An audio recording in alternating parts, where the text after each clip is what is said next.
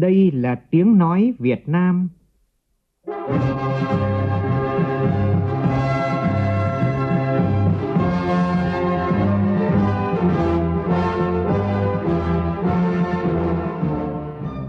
là tiếng nói Việt Nam, phát thanh từ Hà Nội, thủ đô nước Cộng hòa xã hội chủ nghĩa Việt Nam.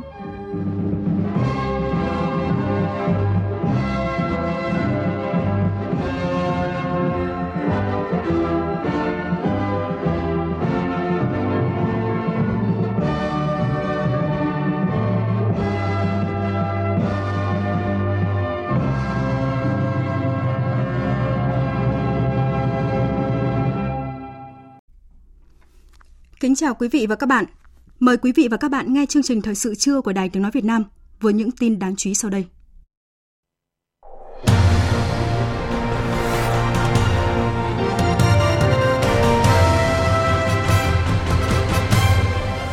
Thủ tướng Chính phủ chỉ đạo triển khai các giải pháp thúc đẩy và tháo gỡ thị trường bất động sản.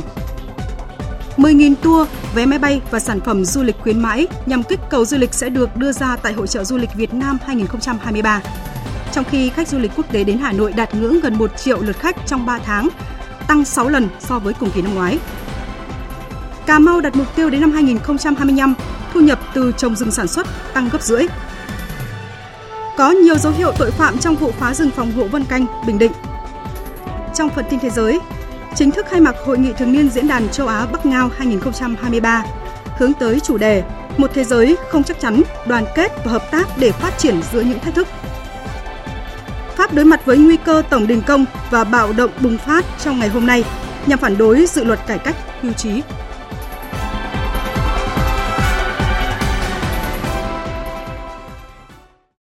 Bây giờ là tin chi tiết. Thưa quý vị và các bạn, Thủ tướng Chính phủ Phạm Minh Chính vừa ký văn bản số 178 về việc thúc đẩy và tháo gỡ thị trường bất động sản. Nội dung cụ thể như sau.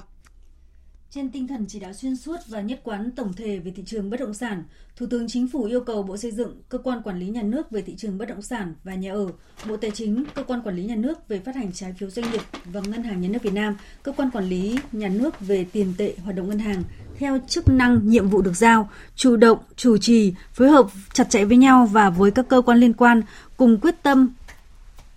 với các doanh nghiệp để tháo gỡ vướng mắc bất cập một cách quyết liệt, mạnh mẽ để vượt qua khó khăn, tạo chuyển biến tích cực khởi sắc thị trường bất động sản, ra soát các dự án nhà ở, dự án bất động sản để cùng doanh nghiệp xử lý vướng mắc quản lý nhất là các dự án bất động sản có phát hành trái phiếu doanh nghiệp, các dự án bất động sản có bảo lãnh vay vốn ngân hàng và huy động vốn từng người mua nhà ở. Bộ Xây dựng khẩn trương hoàn thiện đề án đầu tư xây dựng ít nhất 1 triệu căn hộ nhà ở xã hội cho đối tượng thu nhập thấp, công nhân, khu công nghiệp giai đoạn 2021-2030.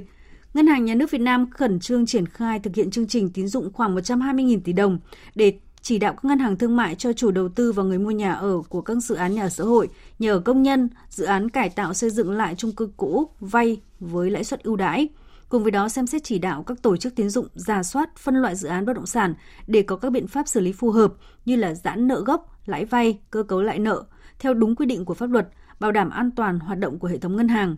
Ủy ban nhân dân các tỉnh thành phố trực thuộc trung ương khẩn trương có kết luận các dự án bất động sản đã và đang giả soát thủ tục pháp lý để các dự án sớm được tiếp tục triển khai, nhất là các dự án lớn và báo cáo Thủ tướng Chính phủ hàng quý bắt đầu từ quý 2 năm nay. Ủy ban Thường vụ Quốc hội vừa có thông báo kết luận về dự án luật nhà ở sửa đổi. Trong đó, Ủy ban Thường vụ Quốc hội đề nghị không bổ sung quy định về thời hạn sở hữu nhà trung cư trong dự thảo. Tin của phóng viên Lại Hoa. Theo Ủy ban Thường vụ Quốc hội, cần bổ sung quy định cụ thể chặt chẽ có tính khả thi về thẩm quyền, trình tự, thủ tục di rời dự cư dân, phá rỡ, cải tạo xây dựng lại nhà trung cư không còn an toàn cho việc sử dụng. Việc này vì mục đích bảo đảm sức khỏe, an toàn tài sản, tính mạng cho người dân, bảo đảm quyền lợi ích hợp pháp của chủ sở hữu nhà trung cư phải di rời để phá rỡ, cải tạo, xây dựng lại nhà trung cư. Kết luận cũng nhấn mạnh đây là vấn đề nhạy cảm, hệ trọng, có tác động sâu rộng đến đời sống xã hội. Do đó, trong trường hợp chính phủ thấy cần thiết tiếp tục trình Quốc hội phân tích, làm rõ cơ sở chính trị, cơ sở pháp lý và thực tiễn, đánh giá tác động kỹ lưỡng, phân tích ưu điểm hạn chế, hoàn thiện quy định của từng phương án, từ đó làm cơ sở để đại biểu Quốc hội thảo luận, lựa chọn được phương án tốt nhất, khả thi nhất, khắc phục được bất cập vướng mắc của luật hiện hành, đáp ứng được mong mỏi nguyện vọng của người dân trong xã hội, phục vụ hiệu quả quá trình phát triển kinh tế xã hội.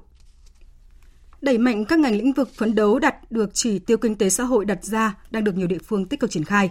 Điển hình như thành phố Hải Phòng, quý 1 năm nay, nhiều chỉ tiêu kinh tế xã hội của thành phố ở mức cao so với mặt bằng chung của cả nước. Tổng sản phẩm trên địa bàn của thành phố Hải Phòng ước đạt 9,56%. Thanh Nga, phóng viên Đài Tiếng nói Việt Nam thường trú khu vực Đông Bắc đưa tin. Một số chỉ tiêu kinh tế tăng trưởng khá so với cùng kỳ và vượt cao so với bình quân chung cả nước như chỉ số sản xuất công nghiệp IIP ước tăng 13,12%, kim ngạch xuất khẩu ước đạt 6,59 tỷ đô la Mỹ, khách du lịch đạt gần 1,4 triệu lượt người, tăng hơn 500% so với cùng kỳ. Thành phố Hải Phòng cũng khởi công một số dự án công trình giao thông đô thị quan trọng như cầu Lại Xuân nối huyện Thủy Nguyên Hải Phòng với Đông Triều Quảng Ninh, trung tâm chính trị hành chính thành phố tại khu đô thị Bắc Sông Cấm, dự án nhà ở xã hội tại tổng kho 3 Lạc Viên vân vân, góp phần nâng tầm vị thế và mở đường phát triển cho nhiều lĩnh vực kinh tế xã hội của thành phố. Để đạt kế hoạch kinh tế xã hội năm 2023 đã đề ra, Chủ tịch Ủy ban nhân dân thành phố Hải Phòng Nguyễn Văn Tùng yêu cầu các địa phương sớm hoàn thiện hồ sơ và tiến hành đấu giá quyền sử dụng đất, đẩy mạnh giải phóng mặt bằng và tiến độ thực hiện các dự án, khu cụm công nghiệp đã được phê duyệt nhằm thu hút đầu tư, nâng cao chỉ số sản xuất công nghiệp của thành phố. Công tác chuyển đổi số đến nay thì đánh giá là rất chậm. Từ cơ quan chủ trì cho tới các cái đơn vị đăng ký thực hiện. Chúng ta lấy chủ đề năm chúng ta đổ tiền đổ của vào nhưng mà tại sao nó lại chậm thực tế là bây giờ các ngành là cũng chưa quan tâm đến những cái nội dung này thì hôm nay tôi đề nghị là các ngành quan tâm đến cái nội dung này và để tăng tốc trong cái thời gian tới và cuối năm thì chắc chắn là chủ tịch sẽ rất chú ý về cái chỉ tiêu này và sẽ giả soát lại trước khi mà chấm điểm thi đua đối với các quận huyện. Thành phố Hà Nội đặt mục tiêu đến hết tháng 6 tới, kết quả giải ngân đầu tư công đạt khoảng 40 đến 45%. Nhằm tháo gỡ khó khăn, đẩy nhanh tiến độ giải ngân vốn đầu tư công, Ủy ban nhân dân thành phố Hà Nội vừa yêu cầu các đơn vị tập trung cao độ, quyết liệt thực hiện nhiệm vụ quan trọng này. Tin của phóng viên Huy Nam. Ủy ban nhân dân thành phố Hà Nội yêu cầu các đơn vị đã được giao nhiệm vụ chuẩn bị đầu tư, khẩn trương hoàn thiện thủ tục phê duyệt chủ trương đầu tư, trình phê duyệt đối với 62 dự án mới đã được dự kiến nguồn vốn trong kế hoạch đầu tư công trung hạn nhưng chưa được phê chủ trương đầu tư. Đối với 98 dự án vướng mắc về giải phóng mặt bằng, thành phố Hà Nội yêu cầu các chủ đầu tư, Ủy ban nhân dân quận, huyện, thị xã tăng cường công tác tuyên truyền vận động người dân, đề xuất Sở Tài nguyên và Môi trường, Ủy ban nhân dân thành phố kịp thời giải quyết những khó khăn vướng mắc. Ông Trương Việt Dũng, tránh văn phòng, người phát ngôn Ủy ban nhân dân thành phố Hà Nội cho biết. Thì đến thời điểm này thì đã giải ngân được khoảng 3.069 tỷ, tăng tỷ lệ 26,9% so với năm ngoái. Như vậy tỷ lệ tăng rất là vỡ bậc và ngay từ đầu năm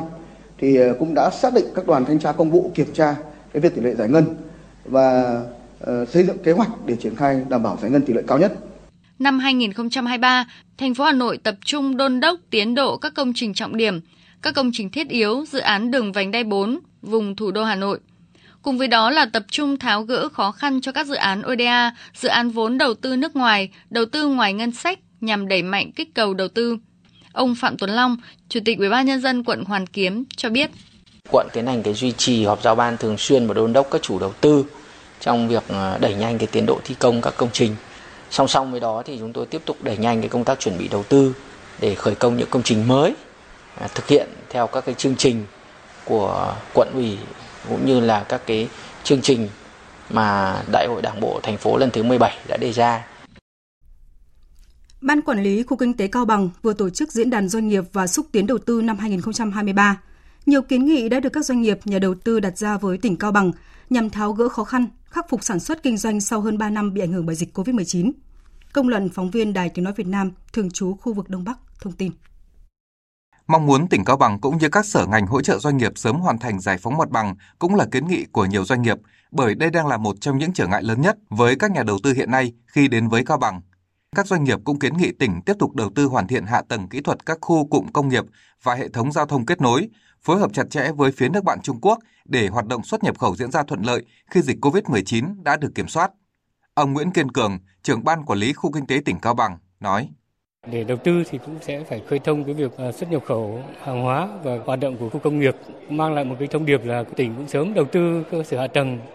đường cao tốc ờ, nâng cấp các cửa khẩu lên ờ, thành cửa khẩu quốc tế. Hai cặp cửa khẩu quốc tế là Trà Lĩnh và Tà Lùng, cửa khẩu quốc gia ờ, Lý Vạn, Thạc Long để phát huy tiềm năng lợi thế của khu kinh tế cửa khẩu tỉnh Cao Bằng. Hiện hoạt động của các doanh nghiệp, các nhà đầu tư vào Cao Bằng và xuất nhập khẩu vẫn gặp nhiều khó khăn do ảnh hưởng của các chính sách kiểm soát dịch COVID-19 từ phía Trung Quốc, cũng như việc giá cả nhiên liệu có nhiều biến động.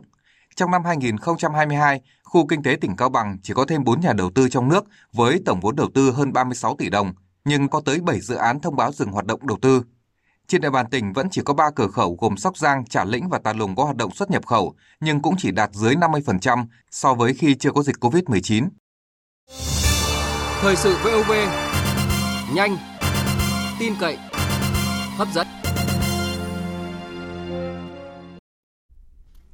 Mời quý vị và các bạn nghe tiếp chương trình Thời sự trưa của Đài Tiếng Nói Việt Nam.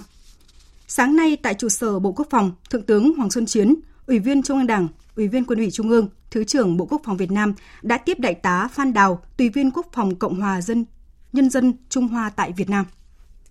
Thượng tướng Hoàng Xuân Chiến chúc mừng sự kiện Trung Quốc tổ chức thành công kỳ họp lưỡng hội, qua đó bầu ra Bộ trưởng Bộ Quốc phòng mới. Thượng tướng Hoàng Xuân Chiến khẳng định Đảng, Chính phủ, Bộ Quốc phòng Việt Nam luôn coi trọng mối quan hệ đối tác hợp tác chiến lược toàn diện giữa hai nước, hợp tác toàn diện giữa hai đảng, hai nước là tiền đề thúc đẩy quan hệ hợp tác quốc phòng giữa hai nước không ngừng mở rộng, đi vào chiều sâu, ngày càng hiệu quả thiết thực trên nhiều lĩnh vực. Thượng tướng Hoàng Xuân Chiến đề nghị hai bên tiếp tục phối hợp thúc đẩy các hoạt động quan hệ hợp tác quốc phòng, trọng tâm là hợp tác trao đổi đoàn, ký kết một số văn bản hợp tác trong lĩnh vực hải quân, biên phòng. Về việc phối hợp tổ chức giao lưu hữu nghị quốc phòng biên giới Việt Nam Trung Quốc lần thứ 8, hai bên sớm phối hợp làm mọi công tác chuẩn bị, sẵn sàng tổ chức vào thời điểm thuận lợi. Đại tá Phan Đào, tùy viên Quốc phòng Cộng hòa Nhân dân Trung Hoa tại Việt Nam cho rằng các nội dung hoạt động của hợp tác quốc phòng hai nước đã được Bộ Quốc phòng Trung Quốc xác định trong kế hoạch hợp tác từ đầu năm 2023 này và đang chỉ đạo các cơ quan chức năng tham mưu phối hợp với các cơ quan chức năng của Bộ Quốc phòng Việt Nam để thực hiện. Chuyển sang tin đáng chú ý, 10.000 tour, vé máy bay và sản phẩm du lịch khuyến mãi nhằm hưởng ứng hoạt động kích cầu du lịch sẽ được các đơn vị hàng không, các doanh nghiệp du lịch đưa ra tại Hội trợ Du lịch Quốc tế Việt Nam 2023. Tại buổi họp báo diễn ra sáng nay, ông Vũ Thế Bình, Chủ tịch Hiệp hội Du lịch Việt Nam cho biết, Hội trợ Du lịch Quốc tế Việt Nam 2023 sẽ diễn ra trong tháng 4, từ ngày 13 đến 16 tháng 4 tại Cung Văn hóa Hữu nghị Hà Nội. Hội trợ lần này sẽ có sự tham dự của trên 50 tỉnh, thành phố của Việt Nam, 15 quốc gia và vùng lãnh thổ đăng ký tham gia hội trợ với 450 gian hàng và hơn 600 đơn vị tham gia gian hàng. Chủ đề của Hội trợ Du lịch Quốc tế năm 2023 là du lịch văn hóa. Chủ đề nhằm hướng tới các doanh nghiệp du lịch đầu tư xây dựng các sản phẩm du lịch mới trên cơ sở khai thác các giá trị độc đáo của văn hóa truyền thống và các di sản văn hóa của Việt Nam. Sự khác biệt của nền văn hóa, phong tục tập quán, hoạt động sản xuất và cuộc sống của 54 dân tộc anh em trên đất nước Việt Nam luôn hấp dẫn và thu hút sự quan tâm của cả khách quốc tế và nội địa. Hội trợ sẽ diễn ra nhiều hoạt động xúc tiến du lịch thông qua các hoạt động gặp gỡ giữa doanh nghiệp với doanh nghiệp, doanh nghiệp với người tiêu dùng và hoạt động của các cơ quan xúc tiến du lịch Việt Nam và quốc tế. Cùng với đó, các sự kiện chuyên ngành cũng sẽ được tổ chức với quy mô lớn như là Diễn đàn Phát triển Du lịch Văn hóa Việt Nam, được tổ chức trực tiếp và trực tuyến từ 8 giờ ngày 14 tháng 4, dự kiến thu hút hàng ngàn đại diện các cơ quan quản lý nhà nước, các chuyên gia du lịch trong nước và quốc tế, lãnh đạo các doanh nghiệp du lịch, các cơ quan quản lý điểm đến và sinh viên các trường du lịch. Tọa đàm giảm thiểu rác thải nhựa trong lĩnh vực du lịch. Đây là chủ đề nóng, thu hút được nhiều người quan tâm bởi phát triển du lịch phải luôn gắn với bảo vệ môi trường và rác thải nhựa đang là một vấn nạn của Việt Nam. Theo Sở Du lịch Hà Nội, từ đầu năm đến nay, dự kiến khách du lịch đến Hà Nội đạt gần 5 triệu 900 nghìn lượt, tăng 2 lần so với cùng kỳ năm ngoái. Trong đó, khách du lịch quốc tế đến Hà Nội ước đạt 979 nghìn lượt, tăng 5,9% so với cùng kỳ năm 2022. Hà Nội cũng triển khai các sản phẩm du lịch đêm như làm mới các hoạt động tại không gian đi bộ khu vực Hồ Hoàn Kiếm và phụ cận. Sở Du lịch Hà Nội phối hợp với các doanh nghiệp lữ hành, điểm đến du lịch, đặc biệt điểm đến di tích, di sản xây dựng sản phẩm du lịch đêm, du lịch trải nghiệm trên nền tảng khai thác giá trị truyền thống. Và cũng từ đầu năm đến nay, thành phố Phú Quốc, tỉnh Kiên Giang ước đón hơn 1,5 triệu lượt du khách đến tham quan và du lịch nghỉ dưỡng, tăng 43,4% so với cùng kỳ năm ngoái, bằng 25,9% kế hoạch của năm. Tổng thu đạt trên hơn 4.500 tỷ đồng, tăng 286,5% so với cùng kỳ năm 2022. Phú Quốc đẩy mạnh liên kết hợp tác quảng bá du lịch gắn với hoạt động thông tin truyền thông và đầu tư cơ sở vật chất kỹ thuật chất lượng, phát triển sản phẩm du lịch đáp ứng ngày càng tốt hơn nhu cầu thị hiếu của du khách và năng lực vận tải, nhất là đường hàng không, đường biển, đường bộ trên đảo phục vụ tốt việc đi lại của khách du lịch đến với Phú Quốc. Thưa quý vị và các bạn, hướng đến xây dựng tỉnh Thừa Thiên Huế trở thành thành phố trực thuộc trung ương trên nền tảng bảo tồn và phát huy giá trị di sản cố đô và bản sắc văn hóa Huế – hiện tỉnh đang khắc phục tối đa các tồn tại, hạn chế, qua đó định hình cho từng không gian phát triển. Phóng viên Lê Hiếu, thường trú tại miền Trung, phản ánh. Quy hoạch của tỉnh Thừa Thiên Huế giai đoạn 2021-2030, tầm nhìn đến năm 2050, xác định 5 nội dung đột phá để phát triển. Trong đó nhấn mạnh đẩy mạnh tốc độ công nghiệp hóa, hiện đại hóa, đô thị hóa, phát triển hệ thống đô thị di sản kết hợp với đô thị hiện đại, thông minh. Kiến trúc sư Ngô Việt Nam Sơn cho rằng khi định hướng, thành phố trực thuộc Trung ương, thì Thừa Thiên Huế cần xác định trung tâm vùng kinh tế trọng điểm của miền Trung. Thừa Thiên Huế cần chia sẻ với Đà Nẵng trong vai trò trung tâm vùng ở đây. Thừa Thiên Huế cần quy hoạch theo hướng phát triển đô thị chân mây Lăng Cô và đô thị trẻ Phú Bài. Đây là những yếu tố sẽ đóng góp rất lớn cho kinh tế của tỉnh.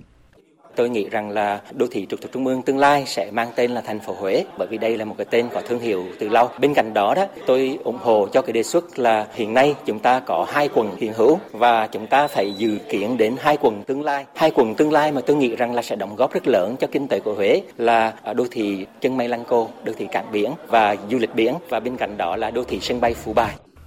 Trong quy hoạch này, tỉnh Thừa Thiên Huế cũng tập trung vào mô hình đô thị di sản và phương án đơn vị hành chính khi trở thành thành phố trực thuộc Trung ương. Cụ thể, khu vực nội thành sẽ gồm 3 quận với quy mô diện tích hơn 1.000 km vuông, khu vực ngoại thành với 14 đô thị, trong đó có 2 thị xã, 6 thị trấn, huyện lỵ và 6 đô thị mới. Khu vực nội thành giữ vai trò đô thị hạt nhân, vùng động lực để phát triển của tỉnh khi là thành phố trung ương. Ông Nguyễn Văn Phương, Chủ tịch Ủy ban nhân tỉnh Thừa Thiên Huế cho biết, tỉnh Thừa Thiên Huế sẽ được quy hoạch theo mô hình chùm đô thị đa trung tâm. Cái mô hình thành phố trực thuộc trung ương sẽ bao gồm 9 đơn vị, trong đó thì thành phố Huế sẽ chia thành hai quận, Hương Thủy sẽ phát triển lên thành một đơn vị cấp quận nữa. Ở Phong Điền thì phấn đấu trở thành thị xã. Hương Trà có nhập thêm địa giới hành chính của Dương Hòa, Hương Thủy, Nam Đông và Phú Lộc thành một huyện mới. Các huyện Phú Vang, Quảng Điền, A Lưới giữ nguyên hiện trạng. Chuyển sang thông tin chú ý về kỳ thi tuyển sinh năm nay. Theo Bộ Công an, khối trường công an tiếp tục tổ chức kỳ thi đánh giá để tuyển sinh. Mặc dù chưa có văn bản chính thức, nhưng dự kiến kỳ thi diễn ra vào ngày mùng 2 và ngày mùng 3 tháng 7 sau kỳ thi tốt nghiệp trung học phổ thông một tuần. Phóng viên Minh Hương thông tin. Mùa tuyển sinh năm nay, khối các trường công an tiếp tục duy trì 3 phương thức tuyển sinh, gồm tuyển thẳng theo quy chế của Bộ Giáo dục và Đào tạo, quy định của Bộ Công an, xét tuyển thẳng kết hợp chứng chỉ ngoại ngữ quốc tế với kết quả học tập bậc trung học phổ thông, xét tuyển kết hợp kết quả thi tốt nghiệp trung học phổ thông với kết quả bài thi đánh giá của Bộ Công an. Thiếu tá Triệu Thành Đạt, chuyên viên chính Cục Đào tạo Bộ Công an cho biết, trong số 3 phương thức tuyển sinh, phương thức xét tuyển kết hợp kết quả thi tốt nghiệp trung học phổ thông với kết quả bài thi đánh giá của Bộ Công an được dành nhiều chỉ tiêu nhất. Kỳ thi riêng của Bộ Công an được tổ chức từ năm 2022 và tiếp tục triển khai trong năm 2023 theo hướng mở rộng cho đối tượng xét chọn vào các trường trung cấp công an nhân dân. Đề thi của Bộ Công an năm 2023 cơ bản giữ ổn định về cấu trúc như năm 2022. Thí sinh có thể tham khảo để chủ động ôn tập. Đề thi của Bộ Công an có 2 phần với tổng điểm 100, trong đó phần trắc nghiệm có thời gian làm bài 90 phút, điểm tối đa là 60 điểm, phần tự luận có thời gian làm bài 90 phút, điểm tối đa là 40 điểm. Với cái bài thi đánh giá trong cái công thức xét tuyển thì Bộ Công an sẽ lấy trọng số là 60% cộng với 40% là cái tổ hợp thi ở trung học phổ thông để à, chúng tôi à, xét tuyển và lấy độ dốc từ trên cao xuống thấp để lấy hết cái chỉ tiêu mà Bộ Công an à, được giao. Về cái kiến thức trong cái đề thi của Bộ Công an thì cũng sẽ không nằm ngoài cái chương trình giáo dục trung học phổ thông và đặc biệt là kiến thức 80% tập trung ở lớp 12, 20% còn lại sẽ tập trung ở cái lớp 10 và lớp 11. Do vậy các em à, cũng cứ à, tự tin đăng ký vào cái bài thi đánh giá của Bộ Công an thí sinh cần tìm hiểu trên website của Bộ Công an, cổng thông tin điện tử báo Công an Nhân dân hoặc vào website của các học viện, trường, website của Công an tỉnh, thành phố để nắm thông tin chi tiết về mã đăng ký ngành dự tuyển phù hợp với năng lực sở trường của các em. Tiếp tục các hoạt động ý nghĩa nhân tháng thanh niên, sáng nay tại xã biên giới Đắc Sú, huyện Ngọc Hồi, tỉnh đoàn Hội Liên hiệp Thanh niên Việt Nam tỉnh Con Tum phối hợp với tỉnh đoàn Hội Liên hiệp Thanh niên Việt Nam tỉnh Lâm Đồng – tổ chức chương trình Tháng 3 biên giới năm 2023 với chủ đề Biên cương Tổ quốc tôi. Tin của phóng viên Khoa Điểm, thường trú tại khu vực Tây Nguyên. Với sự tham gia của trên 300 đoàn viên thanh niên tại chương trình Tháng 3 biên giới năm 2023, tuổi trẻ hai tỉnh Con Tum và Lâm Đồng đã tổ chức nhiều hoạt động ý nghĩa như tặng quà cho cán bộ chiến sĩ đồn biên phòng Đắc Sú, tặng 20 suất học bổng, túi an sinh cho học sinh và gia đình có hoàn cảnh khó khăn, hỗ trợ kinh phí xây dựng công trình thanh niên thắp sáng đường biên,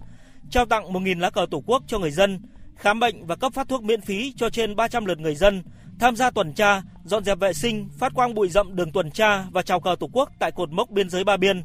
Anh A Xây, Phó Bí thư Thường trực tỉnh đoàn Con Tum cho biết chương trình tháng 3 biên giới năm 2023 hai đơn vị lựa chọn một cái địa bàn. Thật sự bà con rất là khó khăn. Hai đơn vị đã phối hợp cùng với ờ, lãnh đạo xã rà soát và lựa chọn thôn con voi để tổ chức. Trong chương trình này, hai đơn vị con tum và lâm đồng cũng sẽ tuyên truyền rộng rãi cho đoàn viên thanh niên giữa hai đơn vị về các khu di tích lịch sử, địa chỉ đó của tỉnh con tum.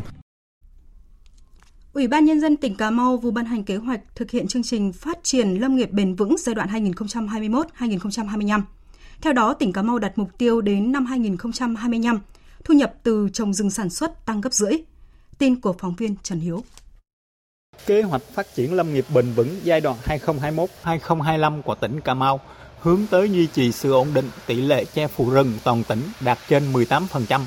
tốc độ tăng giá trị sản xuất bình quân đạt 5% trên năm năng suất rừng trồng đạt bình quân 30 mét khối trên hecta trên năm. Mục tiêu của chương trình nhằm quản lý, bảo vệ, khôi phục và phát triển, sử dụng bền vững diện tích rừng đặc dụng, rừng phòng hộ, rừng sản xuất hiện có. Bên cạnh đó, phát triển diện tích rừng trồng sản xuất thâm canh đạt 25.000 hecta, góp phần tạo việc làm, nâng cao thu nhập cho người tham gia vào các hoạt động bảo vệ và phát triển rừng. Đến năm 2025, thu nhập từ rừng trồng sản xuất tăng bình quân khoảng 1,5 lần đơn vị diện tích so với năm 2020. Tổng mức vốn đầu tư dự kiến cho kế hoạch hơn 2.000 tỷ đồng. Tỉnh Cà Mau có tổng diện tích rừng hơn 94.000 hecta, trong đó chủ yếu là rừng ngập mặn, rừng nước tập trung ở các huyện Ngọc Hiển, Nam Căn, Đầm Dơi, Phú Tân và rừng ngập lợ, rừng tràm tập trung chủ yếu ở U Minh, Trần Thời và huyện Thái Bình. Trong khi đó, Sở Nông nghiệp và Phát triển Nông thôn tỉnh Bình Định vừa báo cáo kết quả ban đầu điều tra xử lý vụ khai thác rừng trái phép tại khoảnh 6 tiểu khu 316 xã Canh Liên, huyện Vân Canh. Theo đó, khối lượng gỗ thiệt hại hơn 11,4 mét khối gỗ, vượt khung xử phạt vi phạm hành chính có dấu hiệu tội phạm. Tin của phóng viên Thanh Thắng thường trú tại khu vực miền Trung. Kết quả giám định của Trung tâm Quy hoạch Nông nghiệp Nông thôn tỉnh Bình Định cho thấy tại khu vực rừng bị phá có 15 cây gỗ rừng bị khai thác trái phép nhưng không thể xác định được thời gian khai thác. Căn cứ vào hiện trường gốc chặt cành nhánh, gỗ bìa đã cưa xẻ ngoài hiện trường, Trung tâm Quy hoạch Nông nghiệp Nông thôn tỉnh Bình Định khẳng định số cây gỗ khai thác trong khoảng thời gian từ tháng 1 đến tháng 2 năm nay là 13 cây, số cây khai thác cũ là 2 cây. Ngoài cây bị khai thác gỗ thuộc loại thông thường từ nhóm 3 đến nhóm 7. Theo Tri Cục Kiểm lâm tỉnh Bình Định, Vụ khai thác trái pháp luật rừng phòng hộ với khối lượng thiệt hại hơn 11 mét khối gỗ này đã vượt khung xử phạt vi phạm hành chính, có dấu hiệu tội phạm. Sở Nông nghiệp Phát triển Nông thôn tỉnh Bình Định đã yêu cầu Tri Cục Kiểm lâm tỉnh Bình Định chỉ đạo hạt kiểm lâm huyện Vân Canh làm rõ trách nhiệm của các tổ chức cá nhân có liên quan để xử lý hoặc là tham mưu, đề nghị cấp có thẩm quyền xử lý theo quy định của pháp luật nếu có. Ông Phan Văn Cường, Phó Chủ tịch Ủy ban nhân dân huyện Vân Canh, tỉnh Bình Định cho biết. Ủy ban nhân huyện đã chỉ đạo ban lý rừng hộ tiếp tục làm rõ và làm việc với cái chủ hộ nhận khoán rừng để làm rõ cái trách nhiệm của hộ nhận khoán trong quá trình khoán bảo vệ rừng đỡ là ta vào chặt hạ một số cây. Cái việc mà khai thác phá rừng cho rằng là cây nhỏ cây to cũng là phá rừng. Cho nên phải làm cho rõ hộ nào chặt nhằm đảm bảo thực hiện công tác phòng, chống hạn và mặn xâm nhập hiệu quả trong mùa khô năm nay. Ủy ban Nhân dân tỉnh Hậu Giang vừa chỉ đạo các ngành chức năng tập trung thực hiện công trình cấp bách với kinh phí hơn 40 tỷ đồng từ nguồn kinh phí của huyện, thị xã, thành phố được phân bổ và vận động nhân dân đóng góp. Tin của phóng viên Tấn Phong. Hậu Giang đã tiến hành đắp đập thời vụ và nâng cấp sửa chữa cống ngăn mặn với tổng số 312 cống đập và 138 nắp bọng với kinh phí gần 17 tỷ đồng. Tỉnh cũng đã tiến hành nạo vét gần 50 kênh cấp 2, cấp 3 ở vùng bị hạn và xâm nhập mặn với kinh phí hơn 23 tỷ đồng. Ủy ban Nhân dân tỉnh Hậu Giang cũng yêu cầu Sở Nông nghiệp và Phát triển Nông thôn chỉ đạo Trung tâm Khuyến nông và Dịch vụ Nông nghiệp tỉnh tiến hành lập kế hoạch vận hành đóng, mở các cửa cống từ Ba Dôi đến cống 8 ngàn thuộc tiểu dự án Ô Môn Sà No, đê bao Long Mỹ Dị Thanh ở xã Quả Tiến, Quả Lụ, phường 7 thuộc thành phố Dị Thanh. Khi mặn ngoài kinh đạt mức 1,5 phần ngàn, phải đóng các cửa cống theo diễn biến của mặn theo dự báo của các cơ quan chuyên môn, năm nay mặn xâm nhập có diễn biến hết sức phức tạp so với năm ngoái. Tại tỉnh Hậu Giang, mặn xâm nhập theo ba hướng. Hướng thứ nhất là mặn từ Biển Đông, theo sông Hậu vượt qua kênh Cái Côn, Mái Dầm và từ xã Đại Hải, huyện Cái Sách, tỉnh Sóc Trăng qua các trục kênh cấp 2, uy hiếp huyện Châu Thành, thành phố Ngã Bảy, một phần huyện Phụng Hiệp. Hướng thứ hai là mặn theo các trục kênh chính qua địa bàn tỉnh Sóc Trăng, tỉnh Bạc Liêu ảnh hưởng đến thị xã Long Mỹ và một phần huyện Phụng Hiệp. Và hướng thứ ba là mặn từ biển Tây theo sông Cái Lớn và sông nước trong ảnh hưởng đến huyện Long Mỹ, một phần huyện Vị Thủy và thành phố Vị Thanh. Toàn tỉnh Hậu Giang có khoảng 150.000 hecta lúa, cây ăn trái, thủy sản, nguy cơ hạn mặn. Nếu mặn xâm nhập tăng cao, người dân ở huyện Long Mỹ và thành phố Vị Thanh có nguy cơ bị thiếu nước sinh hoạt. Tiếp theo chương trình là thông tin thời tiết qua phần tổng hợp của biên tập viên Bùi Chuyên. Bắc Bộ và các tỉnh từ Thanh Hóa đến Hà Tĩnh hôm nay vẫn lạnh, thậm chí trời rét về đêm. Nhiệt độ cao nhất trong ngày khoảng từ 20 đến 24 độ. Vùng núi phía Tây Bắc Bộ và một số nơi ở vùng núi phía Đông Bắc Bộ chiều và đêm nay có mưa rông, cục bộ có mưa vừa, mưa to, đề phòng lốc xoáy, mưa đá và gió giật mạnh. Cơ quan khí tượng quốc gia cho biết từ ngày thứ tư trời mới bớt đỡ lạnh. Thế nhưng từ đêm mùng 3 đến ngày mùng 5 tháng 4 lại có thêm một đợt không khí lạnh tràn về, khả năng gây mưa và ẩm trong các ngày từ ngày mùng 9 đến ngày 12 tháng 4. Cũng theo cơ quan khí tượng quốc gia, trong tháng 4, miền Bắc có khả năng chịu ảnh hưởng của 1 đến 2 đợt không khí lạnh trong khoảng giữa và cuối tháng trước khi chuyển hẳn sang mùa hè.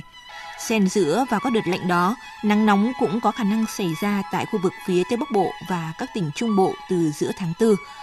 Khu vực từ Quảng Bình đến Quảng Ngãi ngày và đêm nay có mưa rông, có nơi mưa to trên 50 mm, đề phòng lốc xét, mưa đá và gió giật mạnh. Tây Nguyên dự báo hôm nay nắng mạnh khá nóng, chiều tối đề phòng mưa rông trái mùa. Nam Bộ cũng nắng nóng nhiều, đặc biệt ở khu vực miền Đông Nam Bộ, nhiệt độ từ 35 đến 36 độ. Chương trình thời sự trưa của Đài Tiếng nói Việt Nam tiếp tục với phần tin quốc tế. Hội nghị thường niên Diễn đàn châu Á Bắc Ngao 2023 sự kiện được ví như diễn đàn Davos của châu Á hôm nay bắt đầu diễn ra tại tỉnh Hải Nam, miền Nam Trung Quốc. Bích Thuận, phóng viên Đài Tiếng Nói Việt Nam thường trú tại Bắc Kinh, đưa tin. Đây là hội nghị thường niên đầu tiên của Diễn đàn châu Á Bắc Ngao được tổ chức theo hình thức trực tiếp kể từ khi đại dịch bùng phát. Đây cũng là hội nghị quốc tế quy mô lớn đầu tiên Trung Quốc tổ chức sau khi hạ cấp quản lý COVID-19. Hơn 2.000 đại biểu thuộc giới chính trị, kinh doanh, học thuật và truyền thông của hơn 50 quốc gia và vùng lãnh thổ tham dự hội nghị năm nay. Tân Thủ tướng Trung Quốc Lý Cường sẽ có bài phát biểu đề dẫn tại phiên khai mạc diễn đàn vào ngày 30 tháng 3. Tham dự diễn đàn năm nay còn có Thủ tướng Singapore Lý Hiển Long, Thủ tướng Malaysia Anwar Ibrahim, Thủ tướng Tây Ban Nha Pedro Sanchez, Thủ tướng Cote d'Ivoire Patrick Achi và Tổng Giám đốc Quỹ tiền tệ quốc tế Kristalina Georgieva. Với chủ đề Một thế giới bất định, đoàn kết hợp tác vượt qua thách thức, cởi mở bao trùm thúc đẩy phát triển, hội nghị sẽ tập trung thảo luận về các kế hoạch phát triển hậu đại dịch cho châu Á và thế giới, thúc đẩy đoàn kết và hợp tác quốc tế, xoay quanh bốn nghị trình chính, phát triển và bao trùm, quản trị và an ninh, khu vực và toàn cầu, hiện tại và tương lai, với gần 60 diễn đàn nhánh, hội nghị bàn tròn và đối thoại liên quan đến các vấn đề nóng như hiện đại hóa kiểu Trung Quốc, sáng kiến vành đai và con đường, biến đổi khí hậu, an ninh năng lượng, quyền sở hữu trí tuệ và trí tuệ nhân tạo. Trước sức ép lớn từ dư luận cùng thỏa thuận đạt được với các đồng minh trong chính phủ liên minh, Thủ tướng Israel Netanyahu đã tuyên bố hoãn thúc đẩy kế hoạch cải cách tư pháp. Điều này mở ra cho các bên ủng hộ và phản đối việc cải cách có những khoảng không gian và thời gian để đối thoại. Tổng hợp của biên tập viên Đình Nam. Kế hoạch cải cách tư pháp của chính phủ Israel muốn cho phép Quốc hội có quyền bác bỏ các quyết định của Tòa án tối cao và nắm quyền kiểm soát các cuộc bổ nhiệm trong tư pháp đã gây ra làn sóng biểu tình lớn nhất trong lịch sử Israel trong gần 3 tháng qua. Đỉnh điểm là cuộc biểu tình bất thường, quy mô lớn xuyên đêm của người dân ngày 26 tháng 3 và lời kêu gọi đình công mang tên tuần lễ tê liệt toàn quốc đã buộc Thủ tướng Israel phải lùi bước. Trong bài phát biểu quan trọng trước người dân Israel vào đêm qua, Thủ tướng Israel thừa nhận việc hoãn kế hoạch cải cách tư pháp là cần thiết để tiếp tục đối thoại rộng rãi trong nhân dân và tránh nguy cơ xảy ra cuộc nội chiến tại quốc gia này. Chúng tôi nhấn mạnh sự cần thiết phải đưa ra những sửa đổi đối với hệ thống tư pháp và sẽ tạo cơ hội để đạt được những sửa đổi đó. Thông qua sự đồng thuận rộng rãi. Vì vậy, ngoài trách nhiệm quốc gia, ngoài ý muốn ngăn chặn sự dạn nứt trong quốc gia, tôi đã quyết định tạm dừng kế hoạch cải cách tư pháp trong nhiệm kỳ này của Quốc hội nhằm có thêm thời gian đạt được sự đồng thuận rộng rãi trước khi ban hành luật. Phản ứng trước việc chính phủ Israel chỉ hoãn kế hoạch cải cách tư pháp, lãnh đạo phe đối lập tại Quốc hội, ông Benny Gantz khẳng định ông sẽ không thỏa hiệp về những điều cơ bản của nền dân chủ trong bất kỳ cuộc đối thoại nào nếu có với chính phủ trong thời gian tới. Về phía quốc tế, Mỹ, đồng minh số 1 của Israel, đã lên tiếng hoan nghênh quyết định hoãn cải cách của chính phủ Israel. Người phát ngôn chính phủ Mỹ, Karine Jean-Pierre cho biết. So we welcome Chúng tôi hoan nghênh thông báo này, điều đó như một cơ hội để tạo thêm thời gian và không gian cho sự thỏa hiệp. Và chúng tôi tiếp tục hối thúc mạnh mẽ các nhà lãnh đạo Israel tìm kiếm việc đối thoại càng sớm càng tốt. Hiện kế hoạch đình công quy mô lớn tại Israel đã tạm dừng lại, song các cuộc biểu tình giữa phe ủng hộ và phản đối trong người dân quốc gia này vẫn tiếp diễn. Sáng nay theo giờ Việt Nam, Hội đồng Bảo an Liên Hợp Quốc đã bác bỏ dự thảo nghị quyết do Nga soạn thảo, trong đó đề nghị tiến hành một cuộc điều tra độc lập về các vụ nổ tại đường ống dẫn khí dòng chảy phương Bắc năm ngoái. Sau các vụ nổ lớn hồi tháng 9 năm 2022, các chuyên gia đã phát hiện 4 vị trí dò dỉ trên hai tuyến đường ống dòng chảy phương Bắc 1 và 2. Trong số này, hai vị trí nằm trong vùng đặc quyền kinh tế của Thụy Điển và hai vị trí nằm trong vùng đặc quyền kinh tế của Đan Mạch. Các nước phương Tây và Nga cáo buộc lẫn nhau đứng sau các vụ nổ này. Tuy nhiên, các cuộc điều tra do chính quyền Thụy Điển và Đan Mạch và Đức thực hiện đến nay chưa quy trách nhiệm cho bất kỳ quốc gia nào. Trong một diễn biến khác có liên quan, bình luận về phản ứng của các nước trước việc triển khai vũ khí hạt nhân chiến thuật ở Belarus, người phát ngôn Bộ Ngoại giao Nga tuyên bố Nga đã và vẫn bảo lưu quyền thực hiện các bước bổ sung cần thiết để bảo đảm an ninh cho Nga và các đồng minh. Phóng viên Đài Tiếng Nói Việt Nam thường trú tại Liên bang Nga đưa tin. Bà Zakharova nhấn mạnh, chúng tôi đã bảo lưu và vẫn bảo lưu quyền thực hiện các bước bổ sung cần thiết để đảm bảo an ninh cho Nga và các đồng minh. Người phát ngôn Bộ Ngoại giao Nga nhấn mạnh rằng Moscow lo ngại với những lời kêu gọi ngày càng thường xuyên về việc mở rộng địa lý kho chứa bom hạt nhân của Mỹ ở châu Âu. Phản ứng của Nga luôn được kiềm chế. Cuối tuần trước, Tổng thống Nga Putin đã tuyên bố rằng Moscow và Minsk đã đồng ý triển khai vũ khí hạt nhân chiến thuật ở Belarus mà không vi phạm nghĩa vụ quốc tế. Nhà lãnh đạo Nga giải thích rằng nước này không chuyển giao vũ khí hạt nhân của mình cho Belarus mà đang làm những gì Mỹ đã làm trong một thập kỷ. Việc xây dựng một cơ sở lưu trữ vũ khí trên lãnh thổ Belarus sẽ hoàn thành vào ngày 1 tháng 7. Quốc hội Hungary vừa thông qua đề nghị gia nhập tổ chức Hiệp ước Bắc Đại Dương NATO, tiến một bước gần hơn để trở thành thành viên của Liên minh quân sự NATO. Hải Đăng, phóng viên Đài Tiếng Nói Việt Nam theo dõi khu vực Đông Âu, thông tin.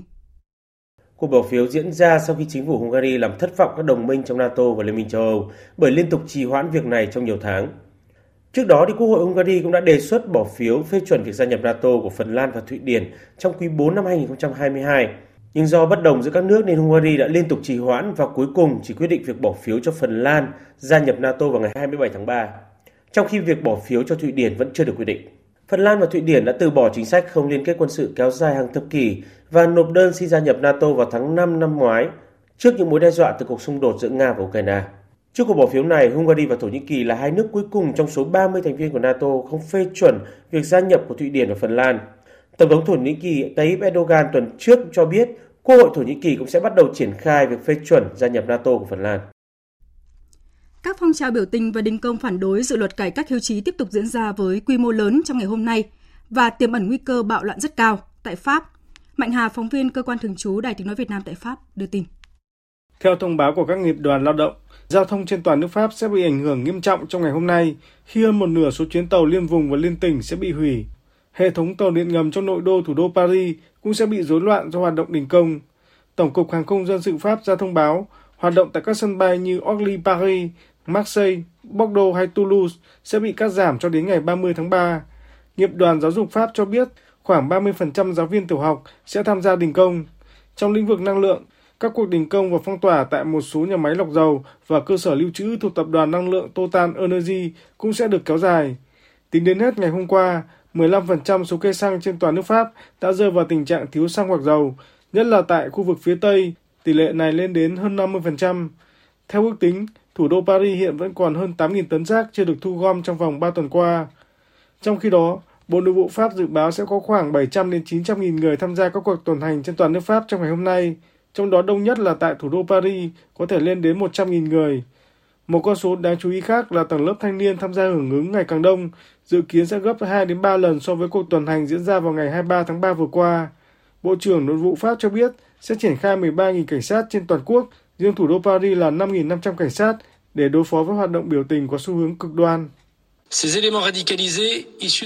Dấu cực đoan này đến từ các nhóm cực tả và cực hữu đang tìm cách lợi dụng các cuộc tuần hành của các nghiệp đoàn để phá hoại, gây thương tích và sát hại lực lượng cảnh sát và hiến binh. Mục tiêu của họ không liên quan đến vấn đề cải cách hưu trí, mà là gây mất ổn định các cơ quan công quyền và đẩy nước Pháp vào lửa và máu. Thủ tướng Pháp bà Elizabeth Borg cho biết sẽ lên kế hoạch gặp mặt đại diện các nghiệp đoàn lao động lớn của Pháp và lãnh đạo các đảng đối lập vào tuần tới để hòa giải và tìm kiếm công thức hợp tác, tránh tình trạng bí tắc đối với các dự luật khác trong thời gian tới. Còn tại Đức, các sân bay nhà ga xe buýt trên khắp nước đã ngừng hoạt động vào ngày hôm qua khi người lao động tổ chức tổng đình công. Tổng hợp của công tác viên Mỹ Linh. Hai nghiệp đoàn lớn của Đức gồm Verdi, đại diện cho khoảng 2,5 triệu người lao động, cùng nghiệp đoàn đường sắt và giao thông Đức, đại diện cho 230.000 nhân viên trong 24 giờ qua, đã tổ chức cuộc tổng đình công với quy mô lớn nhất trong hơn 30 năm. Đây cũng là hành động mới nhất của người lao động nhằm yêu cầu giới chủ tăng lương trong bối cảnh nền kinh tế lớn châu Âu chạm mức lạm phát 9,3% trong tháng 2. Các sân bay lớn của Đức là Munich và Frankfurt cũng đã phải đình chỉ gấp các chuyến bay do thiếu nhân lực, trong khi các dịch vụ tàu hỏa đường dài cũng bị hủy bỏ. Hiệp hội Sân bay Đức ADV ước tính có 380.000 hành khách đi máy bay bị ảnh hưởng. Nhiều người dân gặp khó khăn đi lại, chia sẻ. Nếu tôi biết thì tôi đã không đến đây và tôi thực sự hơi sốc. Tôi chưa được nghe về thông tin về cuộc đình công, vì vậy tôi phải tìm hiểu xem cần làm gì ngay bây giờ. We were supposed to go to Berlin, but uh, our plane uh, actually departed. Chúng tôi đáng lẽ phải đến Berlin nhưng thực tế máy bay của chúng tôi đã không được khởi hành. Không biết những chiếc máy bay khác có thể đưa chúng tôi đến Berlin hay không, nên chúng tôi đã quyết định ở một khách sạn gần sân bay để chờ xe buýt đến Berlin. Tuy nhiên, các chuyên gia tài chính nhận định hậu quả từ cuộc đình công đối với nền kinh tế Đức là không quá lớn. Giám đốc nghiệp đoàn lao động vừa đi Frank Winnick nhận định rằng cuộc đình công đã gây khó khăn lớn cho hoạt động đi lại của người dân và du khách. Tuy nhiên, ông cho rằng việc đạt được triển vọng trong thỏa thuận vẫn là ưu tiên hàng đầu. Cùng với đó, Bộ trưởng Nội vụ Đức Nancy Faeser khẳng định rất nhiều người, kể cả những người làm việc trong lĩnh vực dịch vụ công, phải chịu đựng giá năng lượng cao và lạm phát kỷ lục trong những ngày này. Và đó là lý do tại sao nhiệm vụ của chúng tôi là đi tìm một giải pháp. Các nhân viên hành chính công của chúng tôi đang làm rất tốt công việc. Tôi tin rằng chúng tôi sẽ có giải pháp tốt trong tuần này.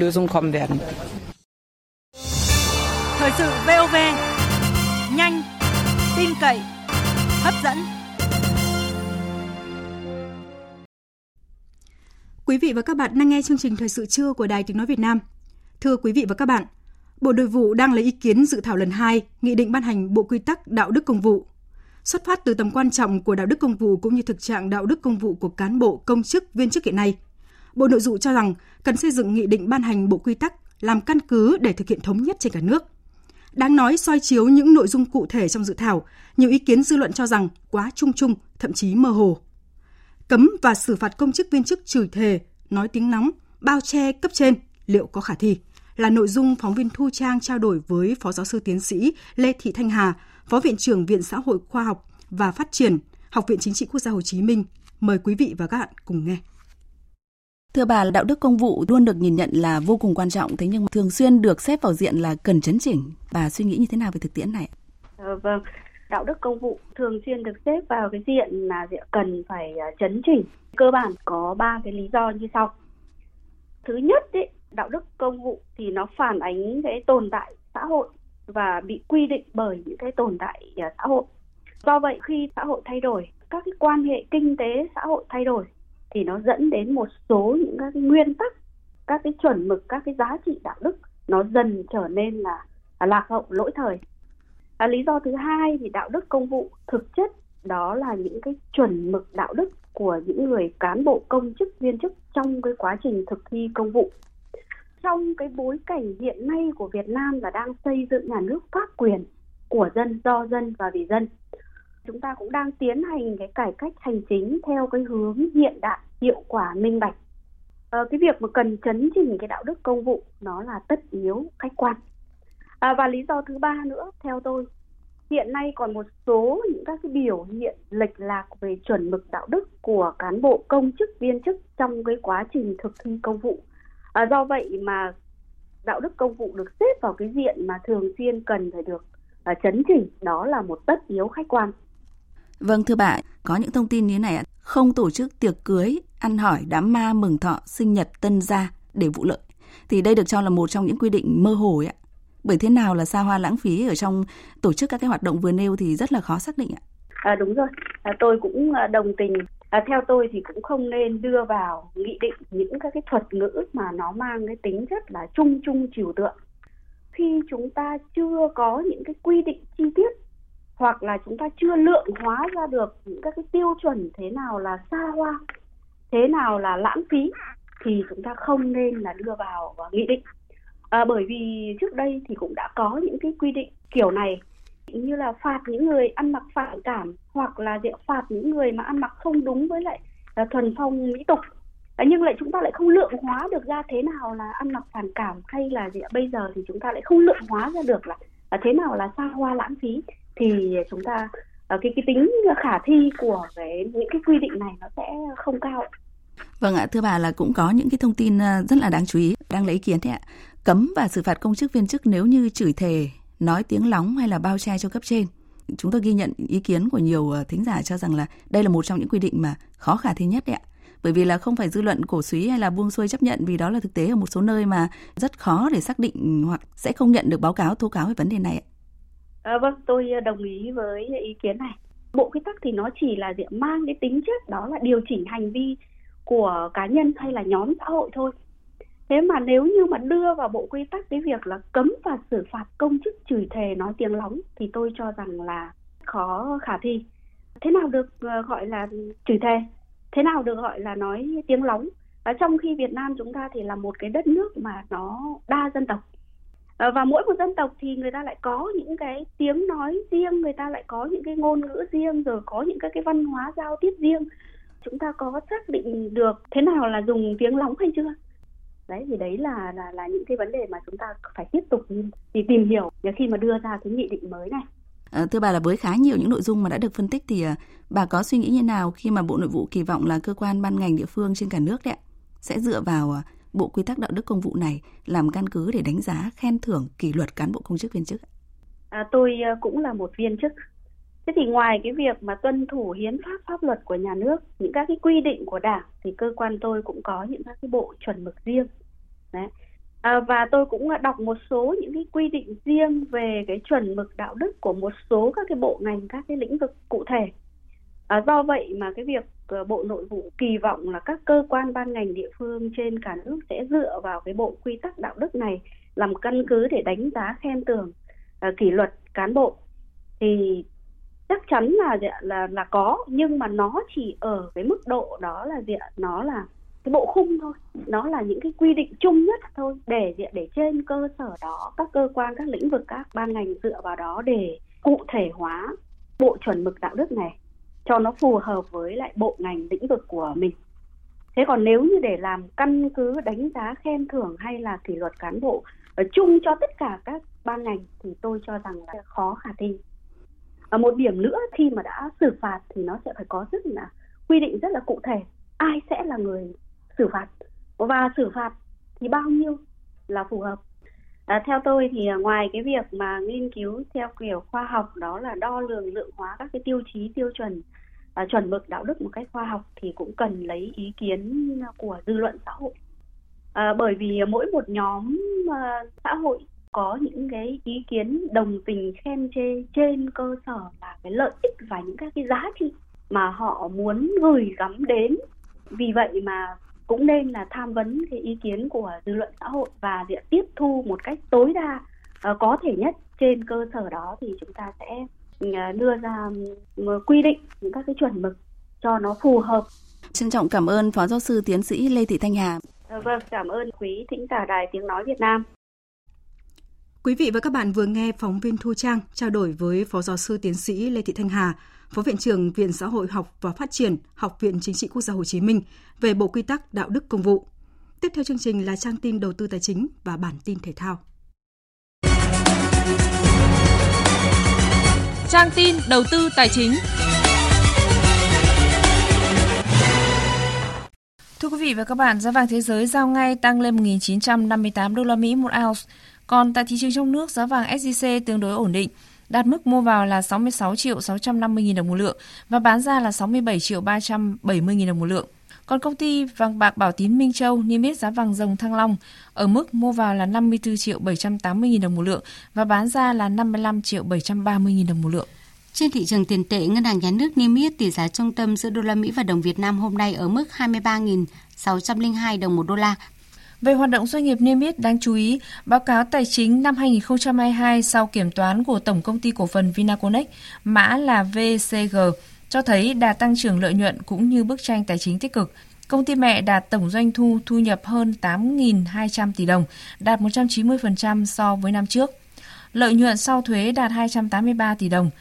Trên thị trường chứng khoán, bước vào phiên giao dịch sáng nay, thị trường đón nhận thông tin được đánh giá là khá tích cực là việc Ngân hàng Nhà nước đang lấy ý kiến của các tổ chức cá nhân đối với dự thảo thông tư sửa đổi bổ sung thông tư số 16 quy định về việc mua bán trái phiếu doanh nghiệp của tổ chức tiến dụng. Theo đó, một vài cổ phiếu đáng kể như TCB tại nhóm VN30 vượt trội với mức tăng gần 4%, trong khi ở phía ngược lại thì cũng là một cổ phiếu ngân hàng khác là VPB dẫn đầu đà giảm. Kết thúc phiên giao dịch sáng nay, VN Index đạt 1.055,22 điểm, HNX Index đạt 205,68 điểm. Đầu tư tài chính biến cơ hội thành hiện thực. Đầu tư tài chính biến cơ hội thành hiện thực. Thưa quý vị và các bạn, nhà ở xã hội là nhà ở có sự hỗ trợ của nhà nước cho các đối tượng được hưởng chính sách hỗ trợ về nhà ở theo quy định của luật nhà ở. Hiện nay với mức giá bán nhà ở xã hội theo quy định chỉ khoảng trên dưới 15 triệu đồng một mét vuông, nhưng thực tế mức bán đang ở mức cao trung bình gấp đôi, thậm chí gấp 3 lần. Bài toán nghịch lý, giá bán nhà ở xã hội cần sớm được các cơ quan chức năng tính toán để mang lại chốn an cư cho người dân đô thị một cách thiết thực. Phóng viên Hà Nho phân tích. Trước tiên, cần nhìn rõ bản chất giá nhà ở xã hội vẫn ở mức cao hiện nay theo các nhà quản lý và chuyên gia kinh tế là do khâu đền bù giải phóng mặt bằng cho các dự án nhà ở xã hội diễn ra quá lâu, chi phí rất lớn và quỹ đất hạn hẹp, nhất là ở khu vực đô thị lớn như Hà Nội và thành phố Hồ Chí Minh. Điều này cũng khiến nhiều doanh nghiệp tham gia xây dựng nhà ở xã hội gặp khó, thậm chí thua lỗ, dần không mặn mà. Ông Trần Ngọc Minh, trưởng phòng quản lý đô thị và bất động sản Sở Xây dựng Hà Nội cho biết, Công tác lựa chọn nhà đầu tư là rất là quan trọng. Đủ năng lực đầu tư xây dựng thì mới đảm bảo được đúng tiến độ của dự án. Để tránh những hiện tượng những nhà đầu tư mà không có năng lực tài chính hoặc là không, không có kinh nghiệm trong quá trình mà thực hiện. Người dân di đi lâu rồi mà chúng ta không xây dựng kịp theo tiến độ trong cái giai đoạn tới thì chúng tôi cũng kiến nghị khi lựa chọn các nhà đầu tư có kinh nghiệm, có năng lực, năng lực tài chính và năng lực kể cả chuyên môn để chúng ta đảm bảo khi thực hiện dự án sẽ đúng được tiến độ. Giải pháp tăng nguồn cung để đáp ứng nhu cầu đang được đặt ra. Muốn vậy thì khi có quy hoạch, có quỹ đất dành cho dự án nhà ở xã hội rồi, thì các cơ quan chức năng cần đổi mới các phương thức thu hút các nhà đầu tư tham gia xây dựng. Vì thực tế là doanh nghiệp muốn phát triển nhà ở xã hội đang gặp rất nhiều khó khăn về việc tiếp cận nguồn đất đai, chi phí xây dựng kéo dài 2 đến 3 năm. Vì thế mà muốn doanh nghiệp phát triển nhà ở xã hội thì cần có ưu đãi về chính sách thuế, giá bán, doanh nghiệp được chủ động hơn và các ưu đãi khác về đất đai của nhà nước. Ông Thân Thế Anh, trưởng phòng quản lý nhà ở và công sở, Cục Quản lý Nhà và Thị trường Bất động sản, Bộ Xây dựng nêu cách thức. Các cái nguyên tắc, các cái yêu cầu trong việc cải tạo xây dựng lại nhà chung cư cũng như việc uh, lập kế hoạch rồi kiểm định rồi đánh giá chất lượng và quy định cụ thể các cái trường hợp mà nhà chung cư phải phá rỡ để cải tạo xây dựng lại cũng như quy định các cái cơ chế ưu đãi rồi các cái hình thức lựa chọn chủ đầu tư để thực hiện có kết quả tốt hơn một nguyên nhân tiếp theo được chỉ rõ khiến giá nhà ở xã hội tăng cao là do các doanh nghiệp bị chi phối và kiểm soát giá bán. Vì thế, đòi hỏi các cơ quan chức năng cần sớm thực thi các giải pháp để thu hút khuyến khích các chủ đầu tư, nhất là các doanh nghiệp lớn, tham gia vào việc phát triển nhà ở xã hội. Tiếp đó, các tỉnh, thành phố bố trí quy hoạch quỹ đất sạch, làm nhà ở xã hội, lập phê duyệt và công bố công khai danh mục các dự án, lựa chọn chủ đầu tư theo hình thức đấu thầu, bố trí nguồn vốn hỗ trợ. Đó chính là những bước đi căn cơ để các dự án nhà ở xã hội có cơ hội phát triển trong tương lai, tạo nguồn cung đủ lớn, đáp ứng nhu cầu của người dân. Về lâu dài, đưa giá bán về mức hợp lý hơn thay vì mức giá tranh quá cao giữa giá nhà ở xã hội được quy định và giá bán trong thực tế mà khoản tranh lệch này chỉ vào túi một số người trục lợi chính sách.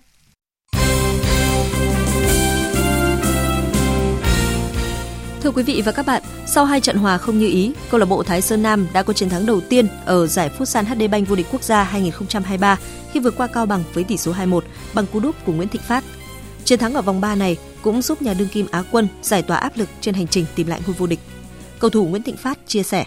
cũng áp lực thì cũng áp lực nhưng mà toàn đội và bên ban huấn luyện đã động viên anh em ờ, trước trận đấu là phải tập trung cao độ để đối đầu với cao bằng trận đấu cũng ờ, khá là khó khăn ờ, trước cao bằng bên đồng đội cốt của đội bóng thì rất là trẻ và khỏe tụi em cũng cùng nhau cố gắng và đã làm được. Với kết quả này, Thái Sơn Nam sở hữu 5 điểm sau 3 vòng đấu và tạm thời vươn lên vị trí thứ hai trên bảng xếp hạng. Tuy nhiên, để đạt được mục tiêu vô địch, Thịnh Phát và các đồng đội vẫn cần cải thiện một số yếu tố. Dứt điểm thì tụi em cũng cần cải thiện nhiều hơn nữa để cho những vòng đấu sắp tới tụi em có thể ghi nhiều bàn thắng hơn và giành được 3 điểm. Cũng ở vòng 3, câu lạc bộ Sahako đã phô diễn sức mạnh của đương kim vô địch khi đánh bại Tân Hiệp Hưng với tỷ số đậm 5-1, qua đó giữ vững ngôi đầu trên bảng xếp hạng với 7 điểm. Chiều nay, hai trận đấu còn lại của vòng 3 giải Futsal HD Bank vô địch quốc gia 2023 sẽ diễn ra tại Cung Điền Kinh, Mỹ Đình, Hà Nội. Vào lúc 14 giờ, đội chủ nhà Hà Nội sẽ tiếp đón Savinex Khánh Hòa. Hiện tại, hai đội đang có cùng 4 điểm và đội nào giành chiến thắng sẽ bắt kịp điểm số của đội đầu bảng Sahako. Ông Trần Duy Hiếu, trưởng đoàn Futsal Savinex Khánh Hòa khẳng định. Chắc chắn là khi bước vào trận đấu thì chúng tôi luôn có tinh thần tự tin và đoàn kết cao nhất. Đội bóng Futsal Savinet Khánh Hòa luôn lấy cái đó là kim chỉ nam. Đối với mỗi trận đấu đều là khó khăn, nhưng mà chúng tôi đã với cái sự tinh thần và đoàn kết cao nhất. Còn vào lúc 17 giờ, câu lạc bộ Thái Sơn Bắc sẽ đọ sức với tân binh GFD Sông Hàn. Dù được đánh giá cao hơn đối thủ, nhưng Thái Sơn Bắc vẫn rất cẩn trọng khi hướng tới chiến thắng đầu tiên ở mùa giải này. Fiso Lê Quang Vinh, đội trưởng câu lạc bộ Thái Sơn Bắc đánh giá. Em thấy đội ờ, Đà Nẵng thì có trận thua đội Hà Nội, nhưng mà em vẫn là dành giá cao đội ờ, Đà Nẵng bởi vì đội Đà Nẵng có nhiều nhân tố nổi trội. Có thể là cũng là một trận đấu khó khăn với bọn em tiếp. Vận động viên người Lâm Đồng Ca Dương hạng 55 kg vừa giành 3 huy chương vàng tại giải cử tạ thanh thiếu niên thế giới 2023 với các thành tích 114 kg cử giật, 144 kg cử đẩy và 258 kg tổng cử. Thành tích này cũng giúp đô cử 17 tuổi phá kỷ lục thế giới ở nhóm tuổi trẻ do chính mình từng lập vào năm ngoái tại giải trẻ thanh thiếu niên châu Á 2022 ở Uzbekistan. Ngoài ca dương, cử tạ trẻ Việt Nam còn giành thêm một huy chương bạc và hai huy chương đồng của vận động viên Cabrum ở hạng 61 kg nam. Sáng nay tại Hà Nội, Herbalife Việt Nam công bố tài trợ sản phẩm dinh dưỡng trong năm 2023 cho các vận động viên tiêu biểu của thể thao Việt Nam trong buổi lễ ký kết với Ủy ban Olympic Việt Nam, Hiệp hội Paralympic Việt Nam.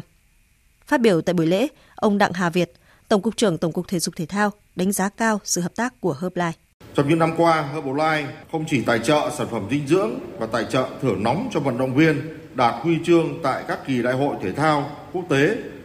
Sáng nay, vòng loại Euro 2024 tiếp tục diễn ra các trận đấu hấp dẫn ở loạt trận thứ hai. Hà Lan sau trận đấu thất vọng và thua đậm 0-4 trước Pháp có màn tiếp đón Gibraltar trên sân nhà. Trước đối thủ yếu hơn về mọi mặt, cơn lốc màu da cam đã không gặp nhiều khó khăn để giành chiến thắng 3-0 nhờ pha lập công của Memphis Depay và cú đúp của Nathan Ake. Cũng ở bảng B, Pháp có chuyến làm khách trước Ireland. Mặc dù được đánh giá cao hơn, nhưng đoàn quân của huấn luyện viên Didier Deschamps đã gặp rất nhiều khó khăn mới vượt qua được chủ nhà 1-0 bằng bàn thắng duy nhất của Benjamin Pavard. Sau hai lượt trận, Pháp giành chọn 6 điểm và tạm dẫn đầu bảng đấu. Dự báo thời tiết Tin dự báo thời tiết chiều và đêm nay, phía Tây Bắc Bộ nhiều mây, có mưa rào và rông rải rác, cục bộ có mưa to. Đêm và sáng sớm trời rét, nhiệt độ từ 16 đến 23 độ, có nơi dưới 16 độ. Riêng khu Tây Bắc cao nhất từ 25 đến 28 độ. Phía Đông Bắc Bộ và Thanh Hóa nhiều mây, chiều có mưa vài nơi, đêm có mưa nhỏ rải rác, riêng vùng núi cục bộ có mưa vừa, mưa to, trời rét, nhiệt độ từ 16 đến 22 độ. Khu vực từ Nghệ An đến Thừa Thiên Huế nhiều mây, có mưa rào và có nơi có rông, cục bộ có mưa vừa mưa to, phía Bắc trời lạnh, phía Bắc nhiệt độ từ 18 đến 23 độ, phía Nam từ 21 đến 25 độ. Khu vực từ Đà Nẵng đến Bình Thuận, phía Bắc nhiều mây, có mưa rào và có nơi có rông, cục bộ có mưa vừa, mưa to, phía Nam có mưa rào và rông vài nơi, nhiệt độ từ 22 đến 31 độ. Tây Nguyên chiều nắng có nơi có nắng nóng, chiều tối và đêm có mưa rào và rông vài nơi, nhiệt độ từ 19 đến 34 độ, có nơi trên 35 độ. Nam Bộ chiều nắng có nơi có nắng nóng, riêng miền Đông có nắng nóng, đêm không mưa, nhiệt độ từ 22 đến 35 độ, riêng miền Đông cao nhất từ 35 đến 37 độ. Khu vực Hà Nội, chiều tối và đêm có mưa rào và rông vài nơi, trời rét, nhiệt độ từ 16 đến 22 độ. Tiếp theo là dự báo thời tiết biển, Bắc Vịnh Bắc Bộ có mưa rào và có nơi có rông, tầm nhìn xa trên 10 km, giảm xuống từ 4 đến 10 km trong mưa, gió Đông Bắc cấp 4, cấp 5, chiều có lúc cấp 6, giật cấp 7, biển động. Nam Vịnh Bắc Bộ và vùng biển từ Quảng Trị đến Quảng Ngãi, từ Bình Định đến Ninh Thuận có mưa rào và rông vài nơi, tầm nhìn xa trên 10 km, gió Đông Bắc đến Đông cấp 4.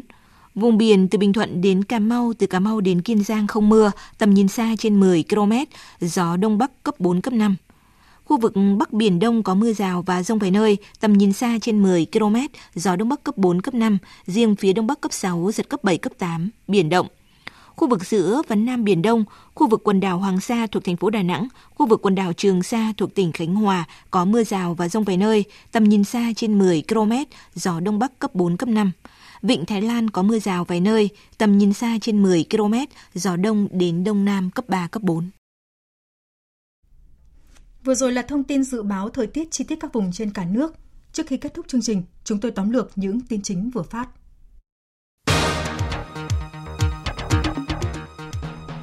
Nhằm tiếp tục thúc đẩy và thao gỡ thị trường bất động sản, Thủ tướng Chính phủ Phạm Minh Chính yêu cầu các bộ, cơ quan ngang bộ, Ủy ban nhân dân các tỉnh thành phố trực thuộc trung ương ra soát các dự án nhà ở, dự án bất động sản để cùng doanh nghiệp xử lý vướng mắc pháp lý, nhất là các dự án bất động sản có phát hành trái phiếu doanh nghiệp, các dự án bất động sản có bảo lãnh, vay vốn ngân hàng và huy động vốn từ người mua nhà ở. Ngân hàng Nhà nước Việt Nam khẩn trương triển khai thực hiện chương trình tín dụng khoảng 120.000 tỷ đồng để chỉ đạo các ngân hàng thương mại cho chủ đầu tư và người mua nhà của các dự án nhà ở xã hội, nhà ở công nhân, dự án cải tạo, xây dựng lại chung cư cũ vay với lãi suất ưu đãi. Ủy ban nhân dân tỉnh Cà Mau vừa ban hành kế hoạch thực hiện chương trình phát triển lâm nghiệp bền vững giai đoạn 2021-2025. Theo đó, tỉnh Cà Mau đặt mục tiêu đến năm 2025, thu nhập từ trồng rừng sản xuất tăng gấp rưỡi. Tổng mức vốn đầu tư dự kiến hơn 2.000 tỷ đồng. Sẽ có khoảng 700 đến 900 nghìn người tham gia các cuộc tuần hành trên toàn nước Pháp trong ngày hôm nay để phản đối dự luật cải cách hưu trí, trong đó đông nhất tại thủ đô Paris có thể lên đến 100 nghìn người. Thủ tướng Pháp Boxner đang lên kế hoạch gặp mặt đại diện các nghiệp đoàn lớn của Pháp và lãnh đạo các đảng đối lập để hòa giải và tìm kiếm hợp tác, tránh tình trạng bế tắc đối với các dự án luật khác.